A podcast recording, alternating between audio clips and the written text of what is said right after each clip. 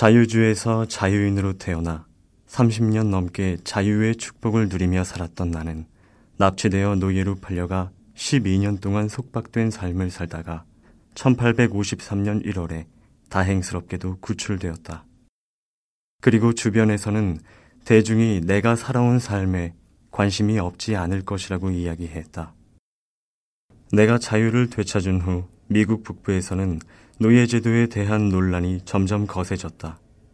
노예제도의 추악한 면모를 밝힐 뿐만 아니라 재미까지 보장한다고 공언하는 소설들이 전례 없이 쏟아져 나오면서 노예제도에 대한 유익한 논란이 형성되었다. 내가 노예제도에 대해 말할 수 있는 것은 내가 직접 목격한 것, 내가 직접 경험한 것뿐이다. 나는 있는 그대로의 진실만을 이야기하고자 한다. 과장하지 않고 내 삶을 있는 그대로 이야기하고 소설 속의 노예제도가 더 잔혹하거나 더 가혹한지에 대한 판단은 독자들에게 맡기겠다. 내가 확인할 수 있는 한 내 아버지 쪽 조상은 로드아일랜드의 노예였다. 그분들은 노섭 가문의 소유였으며 그 가문이 뉴욕주로 이주해 랜셀러 카운티의 후식의 자리를 잡으면서 내 아버지인 민투스 노섭을 데려왔다. 대략 오십 년 전 노섭 가문의 주인이 임종을 맞았고 그분의 유언에 따라 내 아버지는 자유인이 되었다. 샌디힐의 지방 유지인 헨리 비 노섭 씨는 저명한 법정 변호사이며 내가 지금 누리는 자유를 찾을 수 있도록 내 아내와 아이들에게 돌아갈 수 있도록 도와준 분이다. 그리고 내 조상을 소유하고 내 성을 준 노섭 가문의 일원이기도 하다. 아마도 이 때문에 노섭 씨가 내게 관심을 가지고 도와준 게 아닌가 싶다. 아버지는 자유인이 된 지 얼마 후에 뉴욕주 에섹스 카운티의 미네르바라는 마을로 이주했고 그곳에서 천팔백팔 년 칠월에 내가 태어났다. 아버지가 그 마을에서 얼마나 오래 살았는지는 내가 확인할 길이 없다. 그 후로 아버지는 워싱턴 카운티의 슬라이버로 근처에 위치한 그랜빌로 이사해서 그곳에서 몇 년간 과거 주인의 친척인 클라크 노섭의 농장에서 일하셨다. 또 그 후에는 샌디힐에서 북쪽으로 얼마 떨어지지 않은 모스가의 올든 농장으로 옮기셨다. 또 그 후에는 포트 에드워드에서 아가일로 이어지는 도로가의 위치에 있으며 현재 러셀 프레시 소유하고 있는 농장으로 옮겨 천팔백이십구 년 십일월 이십이 일에 돌아가실 때까지 그곳에 머무르셨다. 아버지가 돌아가시고 어머니와 두 아이, 즉 나와 형님 조지프만이 남았다. 내 형님은 현재 오스위고 카운티의 오스위고시 근처에 살고 있고 어머니는 내가 납치되어 노예 생활을 하는 사이에 돌아가셨다. 비록 노예로 태어났고 우리 흑인에게 가해진 부당한 대우를 받으며 고된 노동을 해야 했지만 내 아버지는 근면 성실한 분이셨다. 그 사실은 지금까지 살아있고 그분을 기억하는 수많은 사람들이 얼마든지 증명해 줄 것이다. 아버지는 평생을 농사일에만 전념했고 좀 더 편한 잡일은 굳이 찾아보지 않았다. 그런 일은 흑인 아이들의 몫이라 생각하셨기 때문이다. 게다가 보통 우리 같은 처지의 아이들이 받는 것보다 더 많은 교육을 받게 해주셨고 성실하게 일해 참정권을 얻을 만큼의 재산도 모으셨다. 아버지는 우리에게 자주 어린 시절 이야기를 해주셨다. 아버지는 친절하게 대해준 노섭 가문에 항상 호의와 애정을 품고 계셨지만 그럼에도 노예제도의 본질을 이해하고 계셨고 우리 흑인의 처지를 슬퍼하셨다. 또한 우리에게 도덕심을 심어주려 노력하셨으며 높은 데뿐 아니라 낮은 데에도 임하시는 하느님을 믿고 의지하라고 가르치셨다. 루이지애나의 외지고 끔찍한 동네에 있는 노예 오두막에서 냉혹한 주인에게 부당한 매질을 당하고 욱신거리는 몸을 쥔 채 아버지의 가르침을 얼마나 떠올렸던가. 나도 아버지가 묻힌 무덤에 눕기를, 그래서 폭군의 채찍질을 피하기만을 얼마나 간절히 바랐던가. 하느님이 정하신 낮은 곳에서 묵묵히 주어진 의무를 다한 후 돌아가신 아버지는 샌디힐의 교회 묘지에 묻히셨고 그 위에는 초라한 비석 하나가 세워져 있다. 아버지가 돌아가시기 전까지 나는 주로 아버지와 함께 농장 일을 했다. 여가 시간에는 책을 읽거나 어린 시절에 푹 빠져 있었던 바이올린을 연주했다.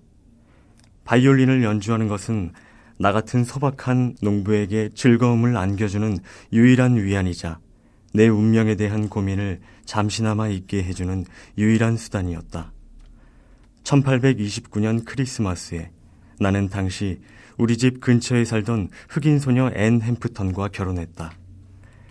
결혼식은 포트 에드워드에서 열렸고 그 마을의 치안 판사이자 지금도 그 지역 유지인 티머시 에디씨가 주례를 섰다.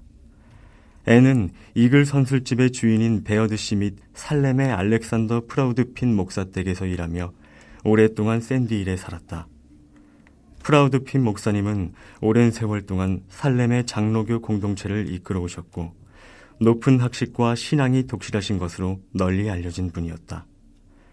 앤은 지금까지도 그 훌륭한 분이 베풀어 주신 넘치는 친절함과 훌륭한 조언들에 감사한 마음을 품고 있다. 앤은 자신의 뿌리에 대해 확실히 알지 못하지만 그녀의 피 속에는 세 인종의 혈통이 섞여 있다. 인디언과 백인, 흑인이라는 세 인종의 혈통 중 어느 것이 두드러진다고 단언하기가 어렵다. 허나 그 세 혈통이 적절히 조화를 이루어 보기 드물게 독특하고 아름다웠다. 쿼둘은 흑백 혼혈인 물라토와 흑인 사이에서 태어나 흑인의 피가 사분의 일 섞인 인종, 과 비슷한 면도 있긴 하지만 딱히 쿼두룬이라고 지칭할 수는 없다. 그리고 내가 앞서 언급하지 않았는데 내 어머니가 바로 쿼두룬이었다. 이제 막 유년기를 지나 앞서 말한 칠월에 나는 스물한 살이 되었다. 아버지의 조언과 도움이 있었고 내가 부양해야 할 아내가 있었기에 산업전선에 뛰어들기로 결심했다. 흑인이라는 장애물과 사회의 하위 계층이라는 단점에도 불구하고 언젠가는 좋은 날이 올 거라는 행복한 단꿈에 빠졌다. 조그만 마당에 딸린 소박한 집 한 채를 사서 내 노동에 대한 보상을 받으며 행복하고 안락한 삶을 살게 될 것이라고 말이다. 결혼한 날부터 지금 이 순간까지 내 아내에 대한 사랑은 진실하고 한결같다. 자식이 있는 사람이라면 사랑스러운 아이들이 태어난 순간부터 내가 그 아이들을 얼마나 아끼고 예뻐했을지 짐작할 것이다. 내가 이렇게 가족에 대한 애정을 강조하며 언급하는 것은 이 책을 읽는 독자들이 이후로 내가 겪은 고통이 얼마나 끔찍한 것인지 이해해 주길 바라는 마음 때문이다. 결혼을 한 즉시 나는 당시 포트 에드워드 마을의 남쪽 끝에 위치한 낡은 노란색 건물의 관리를 맡게 되었다. 그 건물은 현재 현대적인 대저택으로 개조되어 최근 레슬업 장군의 소유가 되었으며 포트하우스라 불리고 있다. 카운티 의회가 조직된 후 이따금씩 이 건물에서 재판이 열렸다. 또 허드슨 왼쪽 강둑의 오래된 항구 근처에 위치하고 있어 천칠백칠십칠 년에는 버고인 장군이 이 건물에 거주하기도 했다. 겨울에는 다른 사람들과 함께 샴플레인 운하공사의 일꾼으로 고용되었다. 내가 일하던 공사장의 십장은 윌리엄 벤 노트윅이라는 사람이었고 건설회사에서 나온 총감독은 데이비드 맥키치론이었다. 봄이 되어 운하공사가 끝날 때쯤 나는 운송업에 필요한 말 두 마리와 다른 물품들을 살 만큼의 돈을 모았다. 사업을 도와줄 유능한 직원들 서넛을 고용하고 샴플레인 호수부터 트로이까지 뗏목으로 목재를 운반하기로 도급 계약을 맺었다. 다이어 베기드 씨와 화이트홀의 바터미 씨가 서너 번 나와 동행해준 덕분에 뗏목 타기의 기술과 비법을 완전히 숙달하게 되었다. 이때 쌓은 지식 덕분에 나는 후에 훌륭한 주인에게 도움을 주고 바이유 베프 기슭의 무식한 벌목꾼들 코를 납작하게 만들 수 있었다. 한 번은 샴플레인 호수를 따라 내려가다가 캐나다를 방문하게 되었다. 그 후로 몬트리올을 자주 가게 되면서 그 도시 안의 성당이며 다른 흥미로운 장소들을 둘러보았고 킹스턴이며 다른 마을까지 여행을 다니며 그 지방에 대한 견문을 넓히게 되었다. 이 또한 훗날 내게 도움이 되었는데 그건 내 이야기가 막바지에 다다를 때 등장할 것이다. 운하 운송일을 만족스럽게 마친 후 운하 운송이 중단되는 시기가 왔다. 나는 할 일 없이 빈둥거리기가 싫어서 메닷건이라는 회사와 또 다른 도급 계약을 맺었다. 벌목 일이었다. 이 방대한 작업은 천팔백삼십일 년 겨울부터 천팔백삼십이 년 초까지 이어졌다. 봄이 돌아오자 앤과 나는 근처의 농장 하나를 인수하기로 계획을 세웠다. 어린 시절부터 농장 일을 해온 데다가 내 적성에 맞는 일이기도 했다. 따라서 전에 내 아버지가 일했던 낡은 올든 농장의 일부를 맡기로 했다. 얼마 전 하트포드의 루이스 브라운에게서 구매한 암소 한 마리, 돼지 한 마리, 튼튼한 황소 한 쌍과 그 외의 재산과 가재도구들을 챙겨 킹스베리의 새 집으로 들어갔다. 그 해에 삼만 평의 땅에 옥수수와 귀리를 심으며 최대한 넓은 땅을 일구기 시작했다. 애는 부지런히 집안일을 돌보았고 나는 비지땀을 흘리며 들판에서 농사일에 전념했다. 우리는 이곳에서 천팔백삼십사 년까지 살았다.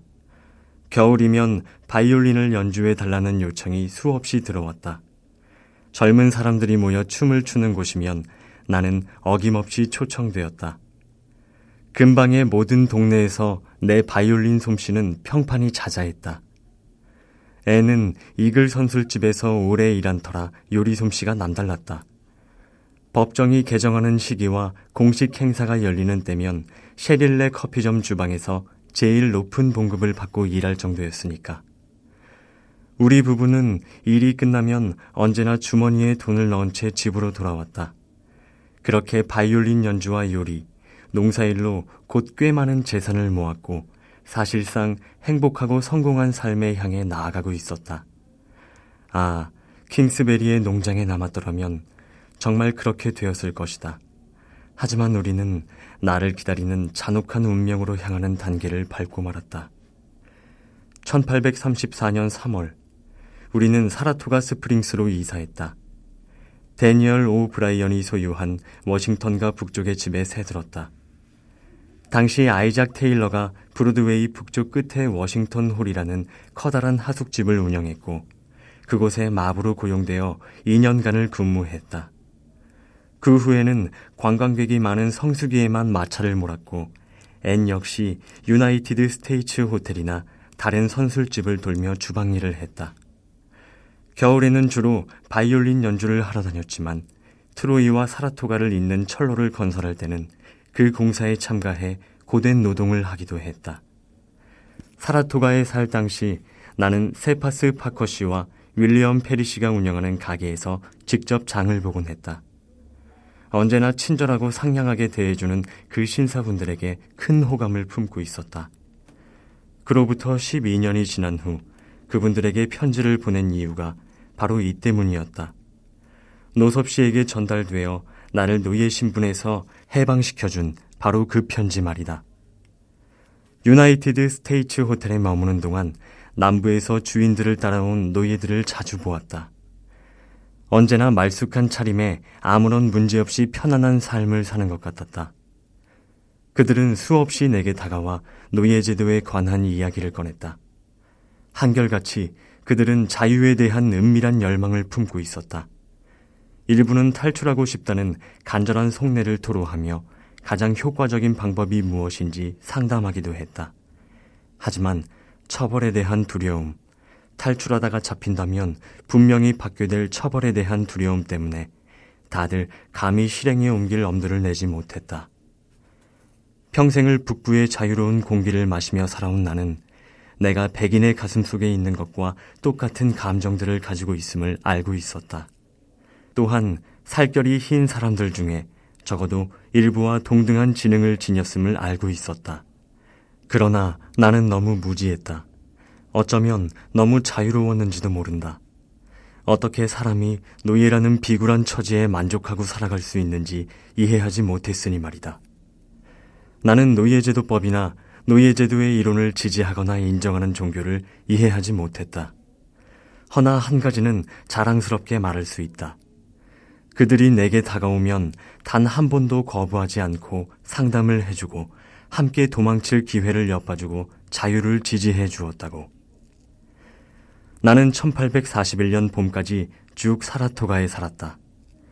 칠 년 전 허드슨 동쪽의 조용한 농장집에서 우리를 유혹했던 들뜬 기대는 현실이 되지 않았다. 물론 항상 안락한 삶을 살긴 했지만 성공한 것은 아니었다. 세계적으로 유명한 온천 관광지인 그곳에는 휴식을 취하러 온 부유한 관광객들을 접대할 유능한 일꾼들이 넘쳐나 나처럼 단순한 일용직 일꾼은 할 일이 많지 않았다. 이 당시 우리는 세 아이의 부모였다. 마지인 엘리자베스는 열 살이었다. 마거릿은 두 살이 어렸고 막내 알론조는 막 다섯 살 생일이 지난 참이었다. 아이들 덕분에 우리 집안에는 기쁨이 가득했다. 조잘거리는 아이들의 목소리는 우리의 귀에 음악소리였다. 이 순진무구한 아이들을 위해 애엄마와 나는 수없이 동화를 읽어주었다. 일이 없을 때면 항상 아이들에게 가장 좋은 옷을 입혀 사라토가의 길거리와 언덕을 함께 산책했다. 아이들이 존재한다는 사실이 내게는 기쁨이었다. 아이들을 품 안에 껴안으면 한없는 사랑과 부드러운 애정이 샘솟았다. 우리 아이들의 가무잡잡한 피부는 눈처럼 하얀 백인 아이들의 피부만큼이나 아름다웠다. 지금까지의 내 인생 이야기는 그리 특이할 것이 없다. 그저 피부가 검은 한 남자의 평범한 희망과 사랑, 일, 소박하게나마 세상에 한 발씩 내딛는 이야기일 뿐이다. 하지만 이제 내 인생의 전환점에 도달했다. 말로 표현할 수 없는 괴로움과 슬픔, 절망의 입구에 도달했다. 이제 나는 구름의 그림자 안으로 들어가 완전한 암흑 안으로 사라지고 내 가족과 떨어진 채 긴 세월 동안 자유의 달콤한 빛을 차단당하게 된다.